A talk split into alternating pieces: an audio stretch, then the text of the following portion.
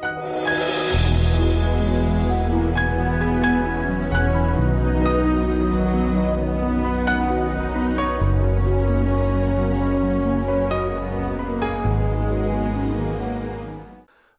și bine ați venit la o nouă sesiune din seria de învățătură Vindecare Divină și după cum poate vă amintiți, suntem încă în capitolul 3 în care răspundem la diferite obiecții împotriva vindecării și până acum am acoperit 8 obiecții. Ele au fost de suveranitatea lui Dumnezeu, teologia deja, dar nu încă, care trebuie înțeleasă într-un mod biblic. După aceea am discutat despre suferințele lui Iov, apoi despre Isus în orașul natal, apoi faptul că ucenicii au avut un eșec în a scoate demonii și a vindeca, Apoi am vorbit despre neputința trupului lui Pavel când s-a dus în Galatia în prima lui călătorie misionară. Apoi am vorbit despre Epafroditus care era bolnav. Iar apoi a opta obiecție a fost despre boala lui Trofimus, că Pavel a lăsat pe Trofimus un milet bolnav. Iar astăzi continuăm cu ceva și mai interesant și vom vorbi despre a noua obiecție care este foarte des întâlnită în trupul lui Hristos și anume despre țepușul lui Pavel. Cum rămâne cu țepușul lui Pavel când vine vorba de boală și de vindecare? Nu e așa că sunteți curioși? Haideți să vedem împreună. Obiecția sună în felul următor, că țepușul lui Pavel din 2 Corinteni, capitolul 12, versetul 7, a fost o boală fizică. Aceasta este cea mai uh, in, comună interpretare a țepușului lui Pavel. Mai sunt și alte interpretări destul de nebunești, după părerea mea, dar aici mă voi concentra pe uh, interpretarea că țepușul lui Pavel a fost o boală fizică și vom demonstra că nu este așa. Vom vedea că țepușul lui Pavel nu a fost o, o boală în trupul lui fizic, ci a fost altceva. Haideți mai întâi să citim întregul pasaj, întregul context în care apare țepușul lui Pavel menționat. Și acesta este în 2 Corinteni, capitolul 12, versetele 2 la 10. Și voi citi din nou din noua traducere românească, dar dumneavoastră sunteți bineveniți să folosiți orice traducere românească pe care o aveți la dispoziție. Haideți să citim împreună. Cunosc un om în Hristos care acum 14 ani, dacă era în trup, nu știu. Dacă era în afara trupului, nu știu. Dumnezeu știe. A fost răpit în al treilea cer. Știu că omul acesta, dacă era în trup sau dacă era în afara trupului, nu știu, Dumnezeu știe, a fost răpit în rai și a auzit cuvinte de nedescris, lucruri care nu-i sunt permise omului să le spună. Cu un astfel de om mă voi lăuda, dar cu mine însumi nu mă voi lăuda decât cu neputințele mele. Aici avem primul indiciu că țepușul lui Pavel nu era o boală fizică, spune neputințele mele. Dar haideți să citim mai departe. Însă, dacă aș vrea să mă laud, nu voi fi un nesăbuit, căci voi spune adevărul. Dar mă abțin pentru ca nimeni să nu mă considere mai presus decât ceea ce vede în mine sau se aude de la mine chiar având în vedere măreția acestor descoperiri. De aceea, ca să nu mă îngânf, deja aici și în traducerea și în traducerea Cornelscu presupun că era vorba de mândrie, dar o să vedem că nu era vorba de îngânfare sau mândrie, ci Biblia spune în engleză de aceea ca să nu mă exalt, ca să nu fiu exaltat peste măsură, să nu fiu înălțat peste măsură. Așa este traducerea motamo, însă în română deja ei au presupus că e vorba de mândrie și ne duce de multe ori în eroare, dar o să vedem că nu este vorba de mândrie aici.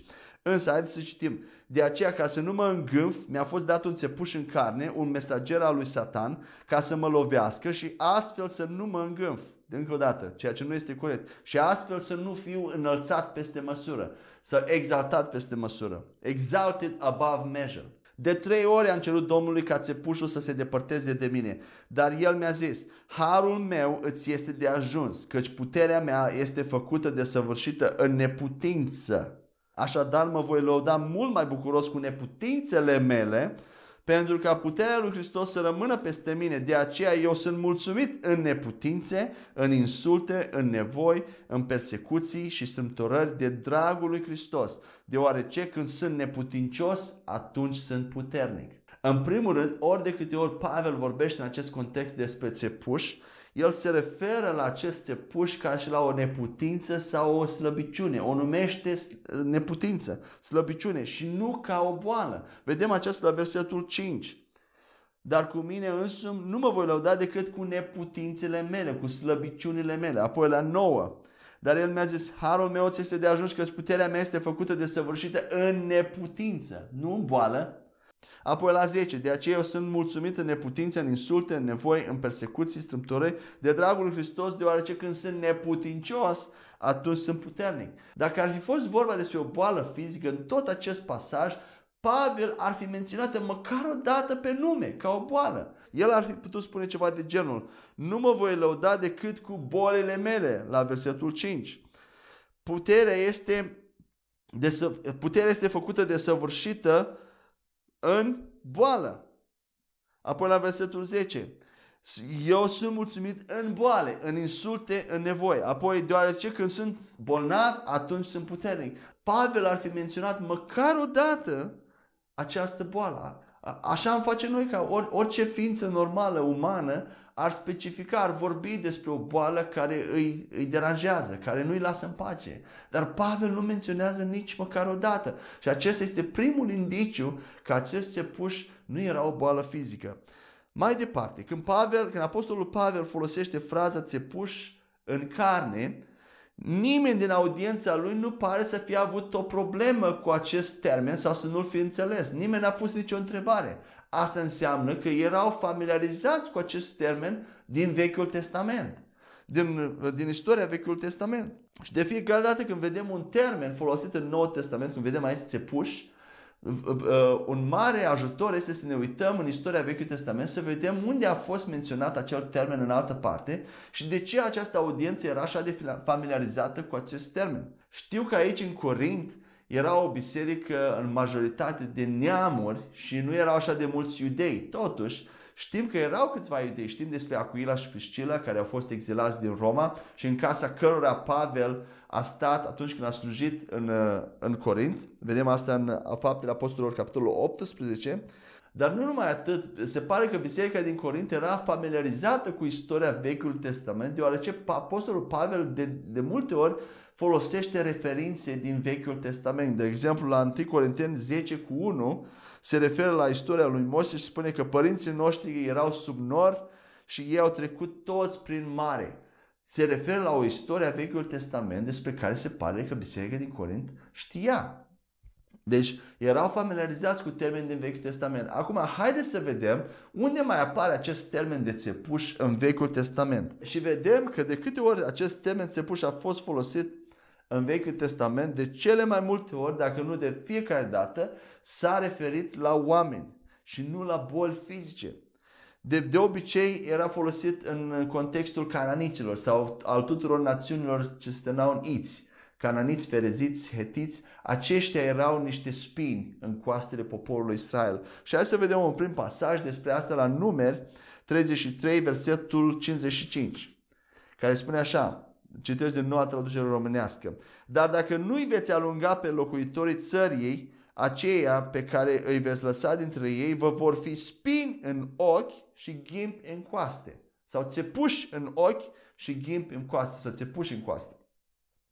Ei vă vor dușmăni în țara în care veți locui și vă voi face și vouă așa cum am plănuit să le fac lor. Aici contextul este înainte ca Iosua să intre în țara promisă cu poporul lui Israel. Și observați că acești spini sau ghimpi erau prezenți în țara promisă, în țara Canaan. Așa că era o opoziție pentru poporul Israel și ei trebuiau să lupte ca să intre în posesia acelui, acele țări promise. La fel în Noul Testament, țara promisă, țara Canaanului pentru noi creștinii este acest Uh, tărâm spiritual unde experimentăm vindecare, prosperitate, succes, victorie și acolo sunt spinii, acolo sunt ghimpii sau dușmanii unde trebuie să luptăm ca să intrăm în posesia acestei țări și să, să stăm în posesia ei. Amin? Așadar, spinii sau țepușii sau ghimpii din pasajul de, pe care tocmai l-am citit erau cananiții. Haideți să mai citim încă două pasaje în care vedem același termen folosit în Iosua 23 cu 13. Biblia spune așa. Să știți că Domnul Dumnezeul vostru nu va mai alunga aceste neamuri dinaintea voastră. Ele vă vor fi atunci o cursă și un laț, vor fi ca un bici pe spatele vostru și ca niște spini în ochii voștri, până veți pieri din această țară bună pe care v-a dat-o Domnul Dumnezeul vostru. Din nou vedem spini în ochii voștri. Și încă un pasaj la judecător 2 cu 3. Acum vă spun din nou, nu-i voi alunga dinaintea voastră, ci vă vor fi ca niște spini în coaste, iar Dumnezeii lor vă vor fi o cursă. Din nou vedem spini, se puși în coaste. Cine? Popoarele cananiților. Hereziți, fereziți, toate aceste popoare care erau în țara Canaan înainte ca poporul Israel să intre. Așadar, vedem că termenul de țepuș este folosit în principal cu referire la oameni și nu la boli fizice. Acum haideți să mergem mai departe. Una dintre interpretările cele mai comune ale țepușului Pavel este că acest țepuș era un fel de uh, reminiscență a, or, a orbirii lui care a avut-o la început pe drumul Damascului și era un fel de reziduri care curgeau din ochii lui, din ochii lui. Avea o, un fel de boală a ochilor care se numește, din câte am înțeles, oftalmie, oftalmie sau oftalmitis. Acum hai să vedem dacă era într-adevăr o boală de ochi la Pavel. Și haideți să citim din fapte, capitolul 9, versetele 15 la 19. Biblia spune așa, dar Domnul i-a zis, du-te pentru că El este un vas al meu pe care l-am ales ca să ducă numele meu atât înaintea neamurilor și regilor cât și înaintea fiilor lui Israel. Aici Dumnezeu vorbește lui Anania să meargă la Pavel, să-i deschidă ochii. Versetul 16. Căci eu îi voi arăta cât trebuie să sufere de dragul numelui meu.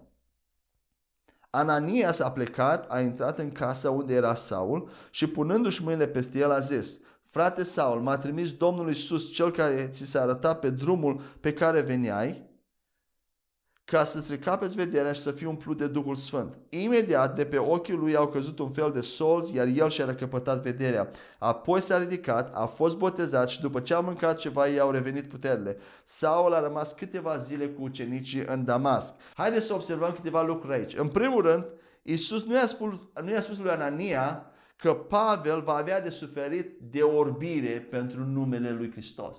I-a arătat multe lucruri care Pavel avea să sufere pentru numele lui Hristos, dar acestea nu includeau orbirea ochilor lui. Isus nu i-a spus lui Pavel prin Anania că el va suferi pentru numele lui Hristos de orbire. Amin? Apoi în versetul 18, Biblia spune, dacă ne uităm, că Pavel a fost vindecat complet de orbirea lui. Spune așa, imediat de pe ochii lui au căzut un fel de solzi. Pentru cei care credeți că încă mai erau reziduri în ochii lui, uitați ce spune Biblia. Imediat de pe ochii lui au căzut un fel de solzi. Iar el și-a recăpătat vederea, în engleză spune at once, imediat și-a recăpătat vederea. Vedeți, nu spune aici că a, a, și-a recăpătat vederea parțial sau a mai rămas reziduri. Biblia spune că el a fost vindecat complet și imediat.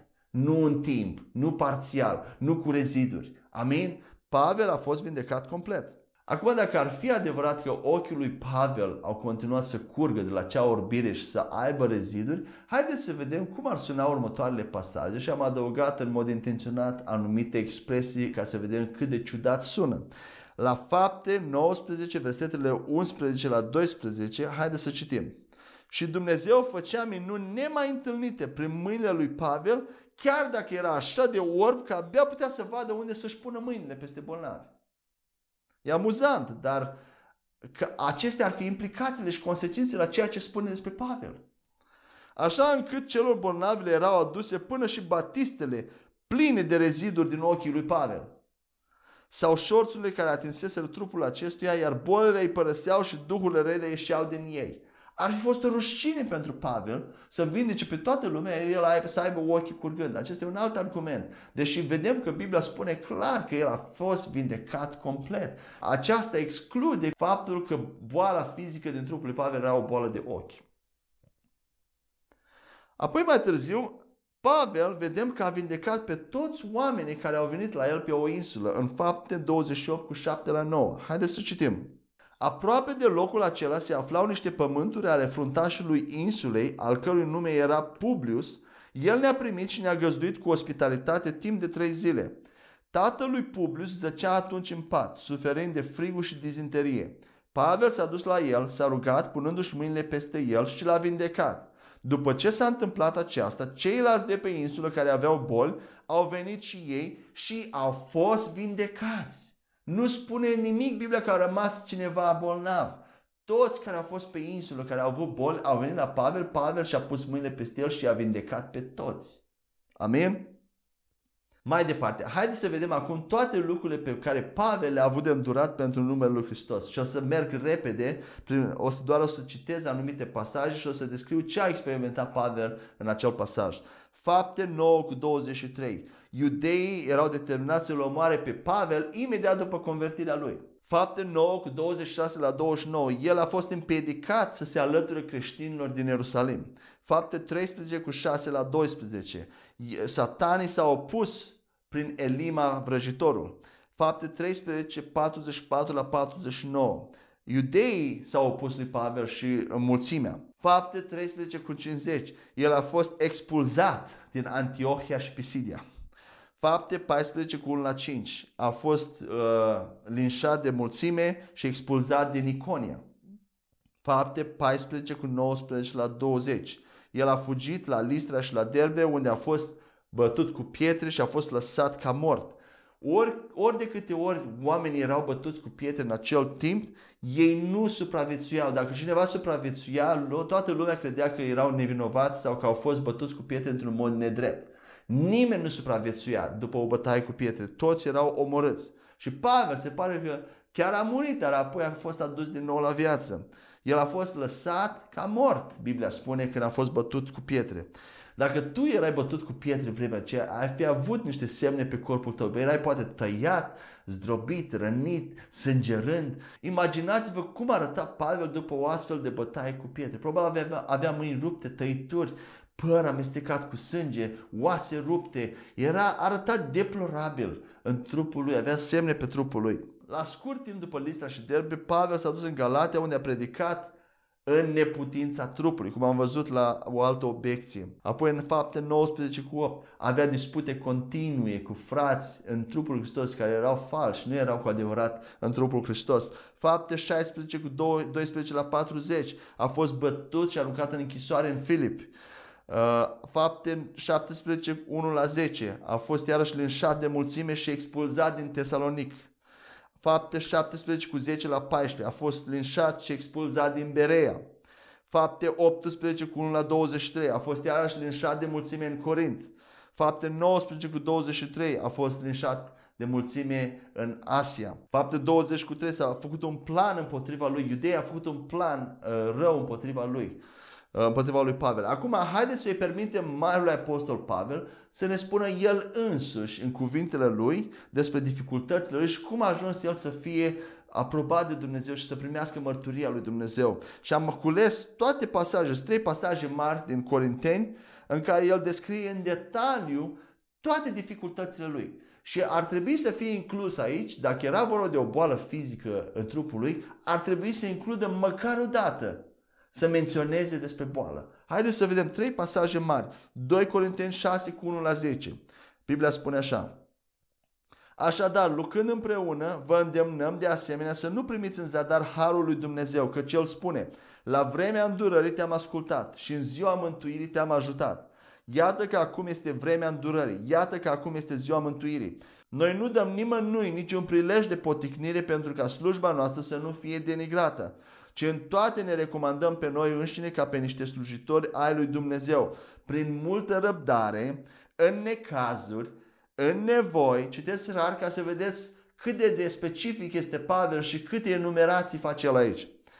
Prin multă răbdare, în necazuri, în nevoi, în strâmtorări, în bătăi, în închisori, în tulburări, în osteneli, în nopți nedormite, în posturi, în curăție, în cunoaștere, în îndelungă răbdare, în bunătate, în Duhul Sfânt, într-o dragoste fără ipocrizie. În cuvântul adevărului, în puterea lui Dumnezeu, prin armele dreptății, în mâna dreaptă și în mâna stângă, prin slavă și necinste, prin dărfăimare și vorbire de bine. Suntem priviți ca niște impostori, deși spunem adevărul, ca niște necunoscuți, deși suntem bine cunoscuți, ca unii care murim, deși iată că trăim, ca niște pedepsiți, deși nu suntem omorâți, ca niște întristați, deși ne bucurăm întotdeauna ca niște săraci, deși îmbogățim pe mulți, ca neavând nimic, deși deținem toate lucrurile. Ați văzut voi undeva în acest text că el a menționat o singură dată, măcar o singură dată despre boală fizică? Nu! Haideți să vedem și celelalte două texte. 2 Corinteni 11 cu 23 la 28. Sunt ei slujitori ai lui Hristos vorbesc ca un ieșit din minți. Eu sunt și mai mult. În osteneli, mult mai mult. În închisori, mult mai mult. În biciuiri, mult mai aspru. Adesea în pericol de moarte. De cinci ori am primit de la iudei 40 de lovituri fără una. De trei ori am fost bătut cu nuiele. Odată s-a aruncat cu pietre în mine. De trei ori am naufragiat. Uitați ce specific și detaliat e Pavel. Odată, de trei ori am naufragiat. Am fost o zi și o noapte în adâncul mării. Nu două zile și două nopți, o zi și o noapte.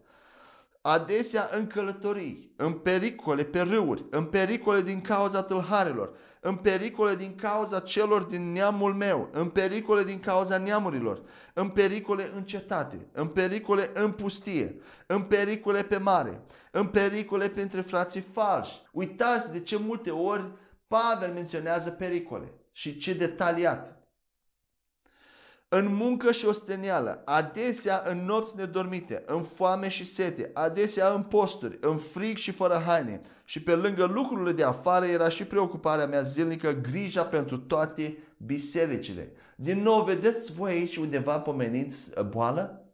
Nu! El și-a luat timp să descrie toate dificultățile care le-a avut, dar nici măcar o dată n-a menționat boală. Și încă un pasaj, 1 Corinteni 4 cu 9 la 13 căci mi se pare că Dumnezeu ne-a înfățișat pe noi apostolii ca pe cei din urmă, ca pe niște condamnați la moarte, fiindcă am devenit un spectacol pentru lume, pentru îngeri și pentru oameni. Noi suntem nebuni de dragul lui Hristos, iar voi sunteți înțelepți în Hristos. Noi suntem slabi, iar voi sunteți puternici. Voi sunteți onorați, iar noi suntem disprețuiți. Până în ceasul acesta umblăm flămânzi și însetați, suntem în zdrențe, suntem bătuți și umblăm din loc în loc și ne ostenim lucrând cu mâinile noastre. Când suntem insultați, binecuvântăm. Când suntem persecutați, îndurăm. Când suntem defăimați, încurajăm. Am ajuns precum gunoiul lumii, am ajuns ca mizeria tuturor până acum. Aici avem listate toate locurile uh, din Biblie unde Pavel descrie în mod amănunțit toate dificultățile prin care el a avut de trecut. Și observăm că nu a menționat nici măcar o dată boală fizică. Dacă ar fi avut o boală fizică în, în trupul lui sau acea boală de ochi care mulți o presupun, ar, probabil ar fi putut spune ceva de genul am trecut prin asta și prin asta ca să nu mai menționez boala asta de ochi de care nu pot scăpa nici cum. Nu? Ar fi menționat măcar o dată această boală de ochi, dacă era așa, sau orice boală fizică care ar fi fost în trupul lui. Dar el nu menționează niciodată despre boală fizică. Apoi dacă ne întoarcem la pasajul inițial unde am citit despre țepușul lui Pavel în 2 Corinteni 12, vedem la versetul 7, Pavel spune despre mesagerul lui Satan că a fost trimis ca el să nu fie exaltat peste măsură de abundența de descoperiri, de revelație pe care o avea. Aceasta ar fi traducerea motamon, nu cum spune în românește că ca să nu mă îngânf. Ci mesagerul lui Satan a fost trimis ca el să nu fie exaltat peste măsură de belșugul de revelație pe care îl avea. De obicei, acest pasaj este interpretat și înțeles în felul următor, după cum am văzut deja în traducere. Este interpretat foarte mult în direcția mândriei și îngânfării lui Pavel, că Dumnezeu a trimis un mesager al lui Satan peste Pavel ca să-l, să-l țină smerit și să-l împiedice din a deveni mândru. Dar hai să vedem dacă este așa. Pasajul nu spune nicăieri că Dumnezeu a trimis mesagerul lui Satan. Asta e primul lucru. Pentru că Dumnezeu nu este niciodată tentat sau ispitit să facă rău. Dar Biblia ne spune că un țepuș în carne i-a fost dat un, un mesager al lui Satan. Biblia este foarte atentă cum folosește cuvinte. Spune că Spune că mi-a fost dat un țepuș în carne, un mesager al lui Satan, dar nu spune că de la Dumnezeu, pentru că Dumnezeu nu poate să trimită un mesager, să fie ispitit să facă rău cuiva. Așadar, singura opțiune care rămâne este că acest mesager al lui Satan a fost trimis de Satan însuși, că era mesagerul lui Satan.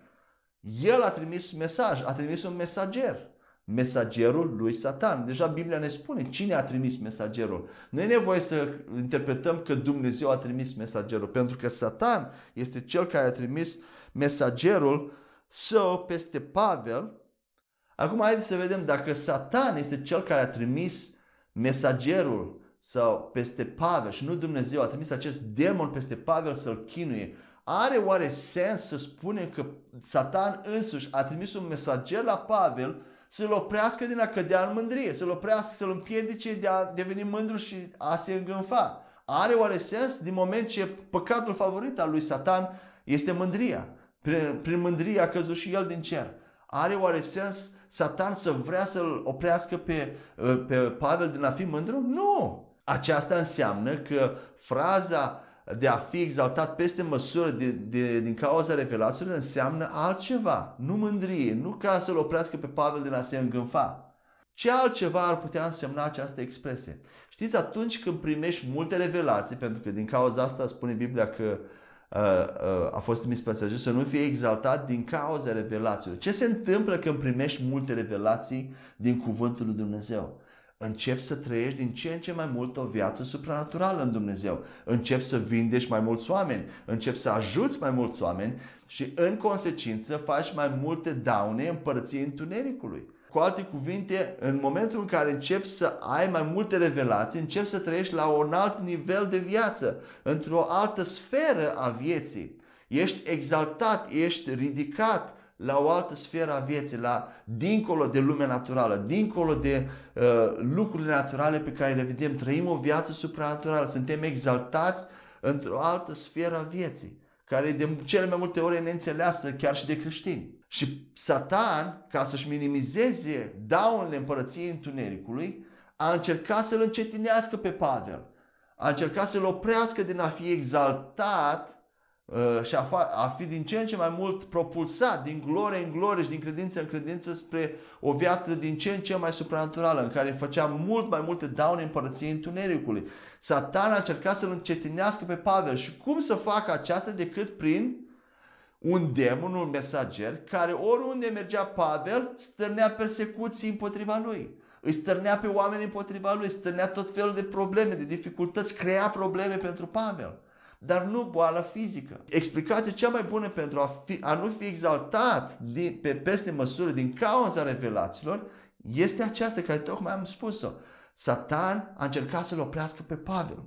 Așadar, a trimis un demon care stărnea persecuții peste tot în jurul lui, așa cum am văzut că țepușul în Vechiul Testament se referă la oameni, iar apoi vedem că Pavel, toate dificultățile lui Pavel au fost în cea mai mare parte persecuții.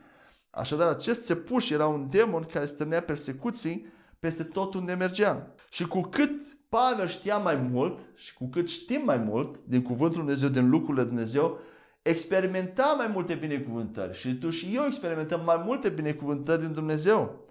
Și atunci toate aceste binecuvântări vin cu și mai multă persecuție. Biblia de fapt ne spune acest lucru și o să citim imediat.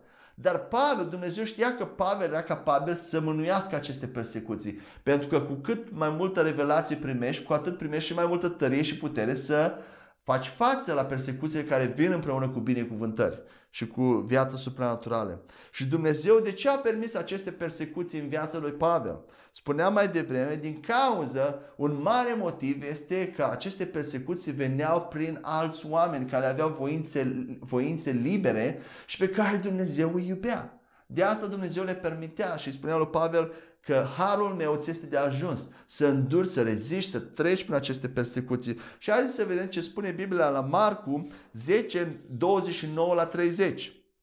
Biblia spune așa. Adevărat vă spun că nu este nimeni care să-și fi lăsat casă sau frați sau surori sau mamă sau tată sau copii sau o goale de dragul meu și de dragul Evangheliei și care să nu primească acum în vremea aceasta pe pământ de 100 de ori mai mult case, da? Ați auzit case, putem include și mașini, putem include și vedem mai departe, frați, surori, mame, copii, ogoare, pământuri, da? bani, împreună cu persecuții. Iar în viacul care vine viață veșnică. Vedeți? Isus este atât de specific. El, el descrie întâi ce vom primi în vremea aceasta, aici pe pământ, și apoi ce vom primi în viața viitoare viață veșnică cu Dumnezeu. Dar în viața de aici, vedeți, Dumnezeu nu este împotriva binecuvântărilor. Și cu cât mai mult cunoști din lucrurile lui Dumnezeu, cu, mult, cu atât mai binecuvântat ești. și cu cât mai cunoști mai mult, cu atât te implici mai mult în lucrarea împărăției și în lucrarea Evangheliei. Ele sunt foarte legate unele de altele. Dar cu cât experimentezi mai mult viața supranaturală, cu cât mai multe binecuvântări accesezi din locurile cerești în Hristos și le aduci în natural, cum Pavel făcea, cu atât ești exaltat, propulsat la un alt nivel de viață, dar împreună cu acestea vin și persecuțiile. Biblia ne spune foarte clar. Și încă o dată vedem, are, nu așa că face sens, nu așa că are din ce în ce mai mult sens. Că țepușul lui Pavel erau persecuțiile care erau stârnite datorită revelațiilor și datorită vieții pe care Pavel o trăia. Nu era vorba de o, de o boală fizică. Apoi mai departe, ca să punem, să punem capac complet și să uh, distrugem complet această obiecție împotriva vindecării, la Galateni 4 cu 14, Pavel spune că se considera pe el însuși un mesager sau un înger de la Dumnezeu. Aceasta înseamnă că mesagerul de la Satan pe care el l-a menționat ca fiind uh, țepușul lui, era într-adevăr un înger al lui Satan. Sau o persoană, dar nu o boală. Un mesager de la Satan, un demon. Așadar, în lumina tot ceea ce am spus până acum, se pare că acest înger de la Satan genera persecuții și opoziție uh, la Evanghelie peste tot unde Pavel mergea. Și acest țepuș nu era o boală fizică. Apoi mai departe, vedem, dacă citim în Scriptură și mai ales în Noul Testament, nu ni se spune niciodată să ne rugăm la Dumnezeu pentru vindecare sau să-L implorăm pentru Dumnezeu să ne dea vindecare. În Noul Testament, în noua creație. Ni se spune să ne punem mâine peste bolnav și să-i vindecăm sau să poruncim, fi vindecat. Nicăieri nu ni se spune să ne rugăm pentru, rug, pentru vindecare. Și totuși îl vedem pe Pavel aici că l-a implorat pe Dumnezeu de trei ori să ia acest țepuș din carne. Și Dumnezeu a spus că nu. În 2 Corinteni 12 cu 8 spune că cu privire la acest țepuș l-am implorat pe Domnul de trei ori ca să îl ia. Dar Dumnezeu a răspuns că harul meu ți este de ajuns. Acest lucru încă o dată înseamnă că Pavel, de lucru pentru care Pavel implora pe Dumnezeu să-l ia de la el, nu era o boală fizică. Pentru că Pavel știa să vindece. Punea mâine, poruncea, nu implora pe Dumnezeu pentru vindecare, chiar și pentru el însuși. Haideți să vedem mai departe. Uh, în acest pasaj în engleză, Biblia folosește termenul de harass, hărțuire, uh, cu referire la țepușul lui Pavel. În românesc spune ca să mă lovească sau să mă chinuie. Ce vreau să spun aici? Că o boală fizică, în mod normal, nu hărțuiește pe cineva din când în când. Ci o boală fizică când vine, vine și stă. Da, suferi de ea, ai durere, te chinui, dar nu te hărțuiește. Nu este folosit acest termen de abuz, de hărțuire din când în când. Dacă ar fi fost vorba despre o boală fizică. Haideți să vedem mai departe. Pavel spune că a primit acești țepuși din cauza multitudinii de revelații pe care le-a avut. Acum, dacă cineva dorește să identifice cu țepușul lui Pavel când are o boală în trupul său, ar trebui să demonstreze de asemenea și revelațiile sale. Pavel a scris două treimi din Noul Testament. Acum, când cineva este gata să scrie două treimi din Noul Testament cu revelații noi pe care nu le avem deja și care nu contrazic alte scripturi pe care le avem deja și apoi să numească aceste revelații scriptură, abia atunci acea persoană este îndreptățită și este în poziția în care să se identifice cu țepușul lui Pavel. Dar până atunci nu avem cum și haideți să fim serioși, este imposibil în zilele noastre ca cineva să mai adauge la Scriptură revelații noi. Dacă ne luăm după acest standard, nimeni nu mai are dreptul să se identifice cu țepușul lui Pavel, pentru că nimeni nu are multitudinea de revelații pe care Pavel a avut-o și nimeni nu mai poate scrie Scriptură. Amen? Apoi, un ultim argument la acest uh, subiect, la această obiecție a țepușului Pavel este următoarea. După cum am spus și mai devreme în alte sesiuni, în tot Noul Testament, Biblia pare să facă o distinție clară între suferințele cauzate de boală și cele cauzate de persecuții din partea altor oameni pentru numele lui Hristos. Nou ni se spune în Noul Testament, după cum vedem în Matei 5 cu 11 și în diferite alte locuri ni se spune că este bine și este o binecuvântare să suferim persecuția pentru numele Lui Isus. Este o onoare să o îndurăm. Este singura suferință în Biblie care, despre care Biblia ne spune să o îndurăm cu onoare. Suferința din cauza persecuției pentru numele Lui Hristos. Dar niciodată nu ni se spune în Noul Testament să acceptăm sau să îndurăm boala. Niciodată, în niciun loc n-ai să găsești că Biblia ne spune să acceptăm boala și să o îndurăm, să o lăsăm în trupul nostru. Isus însuși a vindecat toți oamenii bolnavi cât pe care i-a întâlnit și a luptat împotriva bolilor fizice toată viața lui, așa după cum vedem. La sfârșit, vedem că el a îndurat persecuție, bătăi și în final moarte la cruce, dar n-a fost niciodată bolnav în trupul lui. A îndurat doar persecuții din partea oamenilor și chemarea pe care el a avut-o specială de a plăti pentru păcatele noastre și pentru bolile noastre. Și Dumnezeu a plătit un preț prea mare prin jertfa lui Hristos la cruce pentru vindecarea noastră, ca mai apoi să se joace cu boala peste noi, peste oameni, să dea boală, să pună bol peste oameni ca să ne învețe ceva. Prețul a fost prea mare ca el să facă așa ceva. Și nu numai atât. De ce ar folosi Dumnezeu uneltele diavolului? Știm că boala a intrat în lume prin păcat și este un, un efect al păcatului, este o unealtă a întunericului boala. Nu este din Dumnezeu. De ce ar folosi Dumnezeu uneltele diavolului să ne învețe ceva când a pus în noi Duhul Sfânt? Oare nu poate El să ne învețe, să ne disciplineze direct prin Duhul Sfânt care este în noi? Trebuie să folosească uneltele diavolului și ale întunericului ca să ne învețe ceva? Nu, desigur că nu, mai ales când și-a sacrificat propriul fiu ca să plătească pentru vindecare. Amin? Și cu aceasta conclud și încheie această obiecție despre țepușul lui Pavel. Sper că până acum deja sunteți și dumneavoastră convinși și o să fiți în stare să, să învățați și pe alții, să spuneți și alții despre faptul că țepușul lui Pavel în niciun caz nu este o boală fizică care ar, s-ar pune împotriva credinței noastre, care ar fi un obstacol în calea credinței noastre pentru vindecare. Așa că atunci când slujești cuiva în vindecare sau ție însuși și mai vin la mintea ta îndoiel cu privire la țepușul lui Pavel, acum poți să-i spui nu. Și credința ta este liberă să curgă, să elibereze puterea lui Dumnezeu și viața lui Dumnezeu, puterea lui Dumnezeu să vindece. Amin? Haideți să mergem mai, mai departe la o a zecea obiecție și anume îmbolnăvirile dese de stomac ale lui Timotei.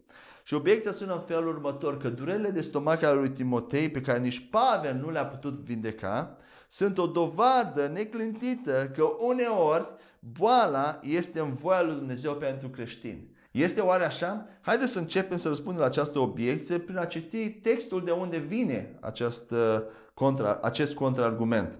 1 Timotei 5 cu 23 spune așa. Pavel îi spune lui Timotei, să nu bei doar apă, ci folosește și puțin vin din cauza stomacului tău și a deselor tale îmbolnăviri. Acum când citim acest pasaj, vedem foarte clar că Pavel îi spune lui Timotei cum să evite de a se mai îmbolnăvi așa de des și cum să, se, să-și ușureze simptomele ori de câte ori se îmbolnăvește. Scopul, ținta sfatului lui Pavel este ca Timotei să se facă bine, să nu mai fie bolnav, nu-i așa? Dacă aceasta era într-adevăr voia lui Dumnezeu ca Timotei să fie bolnav și să sufere, atunci Pavel îi spunea lui Timotei să meargă împotriva voii lui Dumnezeu atunci când îi spunea cum să se facă mai bine, cum să evite aceste îmbolnăviri. Pavel mergea împotriva voii lui Dumnezeu. Însă vedem că nu era voia lui Dumnezeu ca Timotei să fie bolnav. Dacă Pavel ar fi crezut cu adevărat că îmbolnăvirile dese ale lui Timotei și suferința lui erau în voia lui Dumnezeu, atunci el probabil ar fi spus ceva de genul acesta. Timotei, aceste îmbolnăviri și această suferință sunt de la Dumnezeu. Acestea fac parte din planul lui misterios de a te învăța ceva prin ele. Așa că nu fă nimic care să-ți ușureze simptomele. Timotei, dacă tu dorești cu adevărat ca voia lui Dumnezeu să se întâmple în viața ta, atunci trebuie să fii cât se poate de bolnav și mizerabil. Și desigur, hiperbola este intenționată, este ridicol, ceea ce spun la multe nivele. Dar își împlinește scopul la ceea ce vreau să spun și ceea ce vreau să, ne, să înțelegem împreună. Dacă boala este voia lui Dumnezeu pentru Timotei, atunci ar fi greșit pentru Pavel să dea sfatul medicale lui Timotei. nu e așa? Și din câte știm caracterul apostolului Pavel, el niciodată nu ar contrazice voia lui Dumnezeu cum face cu Timotei. Pavel era foarte zelos pentru Dumnezeu. Dar din moment ce Pavel îi spune lui Timotei cum să se facă bine, atunci Pavel credea că este voia lui Dumnezeu ca Timotei să fie vindecat, să fie sănătos, nu să fie bolnav. Nu e voia lui Dumnezeu ca cineva să fie bolnav. Și asta înseamnă că Pavel nu, ar, nu credea că voia lui Dumnezeu, că Dumnezeu îl vrea pe Timotei să fie bolnav. Chiar Isus însuși a văzut și a perspectiva lui Isus asupra bolii era aceea a unui dușman. Vedem asta în fapte 10 cu 38 Biblia, că boala este un dușman.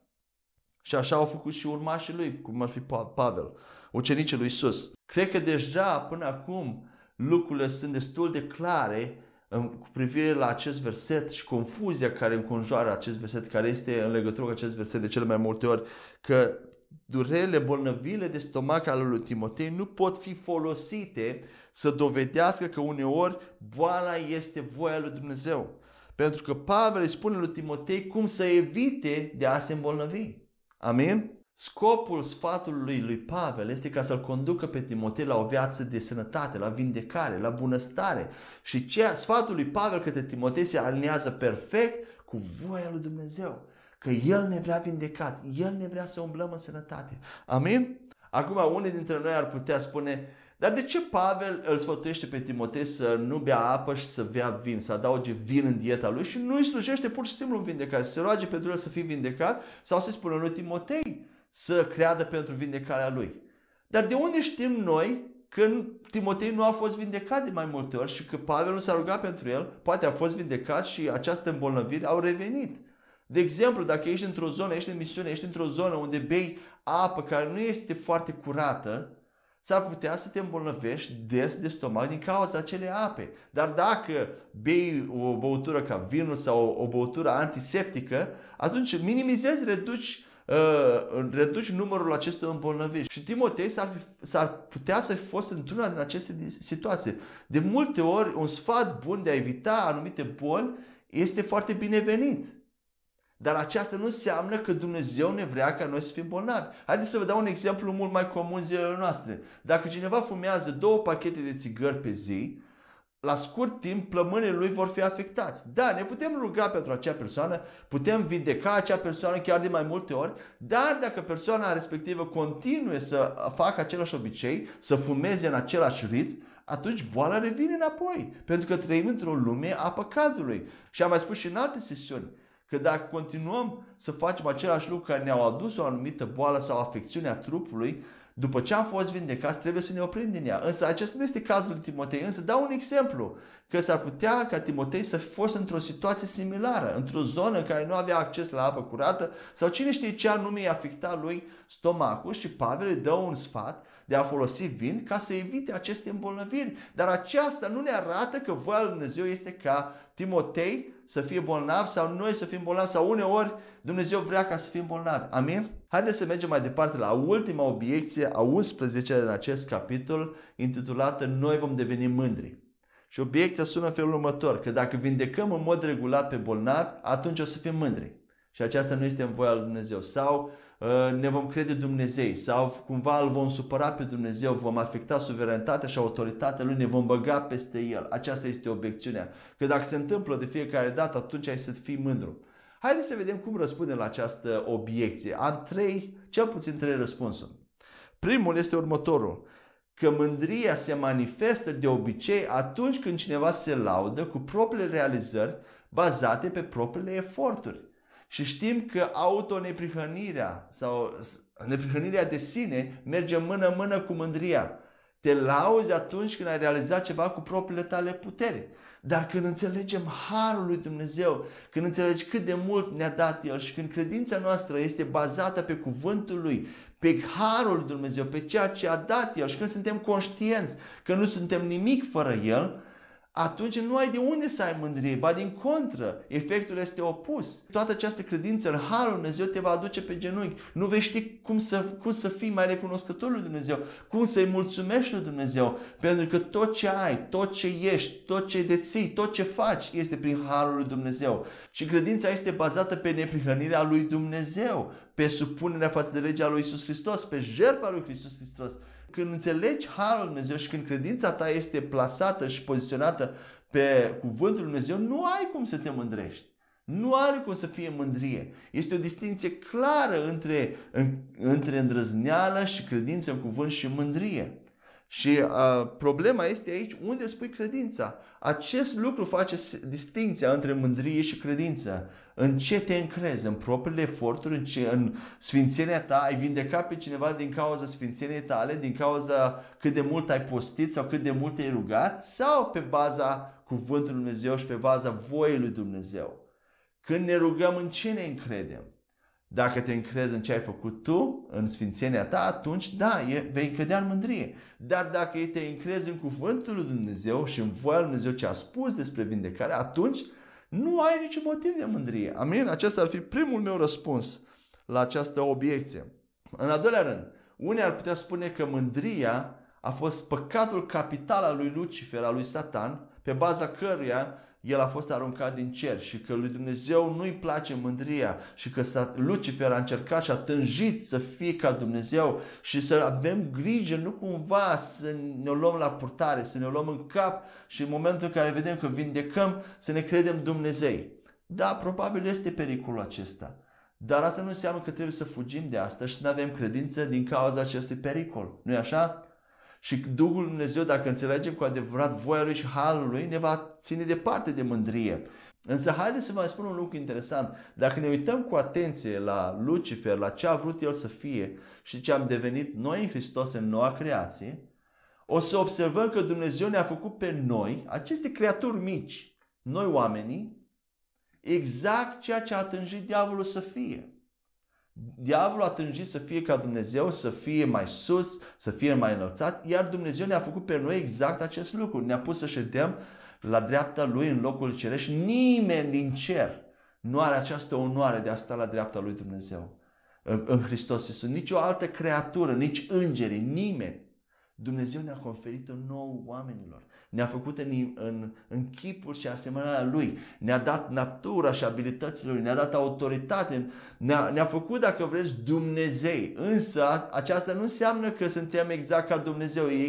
Există o distinție între noi și Dumnezeu. Dumnezeu este singurul care primește închinare. El are anumite roluri, are anumite roluri diferite de noi de al nostru. Dar Biblia spune că noi am fost născuți din Dumnezeu și chiar ne numește Dumnezeu la Ioan 10 cu 34. Biblia spune că aceea la care a venit cuvântul lui Dumnezeu, Biblia numește Dumnezei.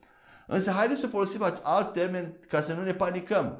Uh, acest uh, termen de Dumnezeu poate fi înlocuit cu domni, împărați, uh, preoți. Știm că Biblia că noi în noua creație, în Hristos Iisus, suntem împărați și preoți. Iar pe acest pământ am fost chemați să fim împărați, să domnim, să fim ca Dumnezei în locul lui Dumnezeu. Biblia spune că Dumnezeul acestei lume este diavolul. Și așa este. Însă, în momentul în care vii în familia lui Dumnezeu, nu mai este Dumnezeul tău. Tu ai devenit Dumnezeu peste diavol. Da? Nu ești Dumnezeu ca Dumnezeu însuși, nu ești peste Dumnezeu însuși, nu-L detronezi pe Dumnezeu însuși, dar în numele lui Dumnezeu însuși, în numele lui Hristos Hristos, tu înfăptuiești agenda lui Dumnezeu, planul lui Dumnezeu, tu ești trimis în numele lui, ai aceeași chemare, ai aceeași putere, ai Duhul Sfânt fără măsură, ești trimis să vorbești cuvintele lui Dumnezeu, să vindeci, să avansezi împărăția și să aduci daune împărăției întunericului. Amin? Așadar, într-un fel, am devenit, aceasta nu înseamnă că ne mândrim, dar trebuie să ne înțelegem, să avem credință, iar în același timp să ne vedem exact locul să ne identificăm cu Hristos, să asimilăm noua identitate, dar în același timp putem să ne vedem în relație cu Dumnezeu, să ne vedem mereu locul. Amin? Nu este imposibil, este ușor atunci când înțelegi lucrurile. Iar al treilea răspuns la această obiecție este că în Noul Testament vindecarea oamenilor nu mai este un, un spectacol al unui singur om. În Noul Testament vindecarea nu mai funcționează prin anumiți oameni pe care Dumnezeu îi unge special ca în Vechiul Testament. Da, sunt unele treziri în trecut ca, în care Dumnezeu a folosit unii oameni, ca Catherine Kuhlman, Benny Hinn, Oral Roberts, John G. Lake, dar John G. Lake nu cred că se încadrează aici pentru că el a învățat pe alții să facă același lucruri. Dumnezeu a lăsat acești oameni din, datorită îndurării lui pentru că trupul lui Hristos în întregime nu avea destulă revelație să știe ce Dumnezeu ne-a dat și că toți credincioșii sunt chemați să facă aceste lucruri. Dar în Noul Testament toți credincioșii sunt chemați să facă vindecări, învieri din morți, eliberări de demoni în mod regulat, în mod normal la ordinea zilei. Nu numai păstorii, nu numai învățătorii, nu numai apostolii, ci fiecare credincios are aceeași autoritate, aceeași putere. Iar când toți credincioșii încep să facă aceste lucruri în mod normal, ca o chestiune normală, obișnuită, atunci unde mai este motivul de mândrie? Nu mai este nimeni așa special, pentru că toți fac aceste lucruri. Așadar, de asta e important în trupul Hristos să încurajăm pe creștini la a face aceste lucruri și să le dăm învățătură, să învățăm cum să facă, să echipăm cum să facă aceste lucruri, ca să nu mai fie niciun motiv de mândrie pentru nimeni. Amin? Nu lăsa acest lucru, această ispită, această obiecție că voi deveni mândru, această frică că vei, de, vei cădea în mândrie să te oprească în a fi îndrăzneț și în a porunci bolilor să plece, în a te ruga pentru oameni și a mustra bolile. Și avea îndrăzneală, avea credință. Nu-ți mai fie frică. Fii plin de credință și mergi cu autoritate, știind ceea ce știi, știind exact ce, care este moștenirea ta, ce ți se cuvine, care este dreptul tău și să știi exact care este voia lui Dumnezeu și atunci mergi cu îndrăzneală. Și nu mai ai nicio frică că ești în mândrie sau că iei locul lui Dumnezeu sau că îi afectezi, îl super pe Dumnezeu. Amin? Am acoperit foarte mult și am terminat acest al treilea capitol cu 11 obiecții și în sesiunile următoare vom discuta despre obstacole false în calea vindecării, cum ar fi Uh, păcate în viața noastră, lipsă de uh, post și rugăciune, lucruri care le-am făcut cu mâna noastră uh, și multe alte lucruri. Apoi vom discuta despre obstacole reale în calea vindecării. Acestea vor fi mai puține, vreo patru, dar sunt niște obstacole reale care ne împiedică credința Uh, în calea vindecării. Dar până ne vom vedea în următoarele sesiuni, mă rog ca Dumnezeu să vă binecuvinteze și să vă umple de Duhul lui Cel Sfânt, de bucurie și de pace și de mai multă revelație și de credință. În numele Lui Iisus. Amin.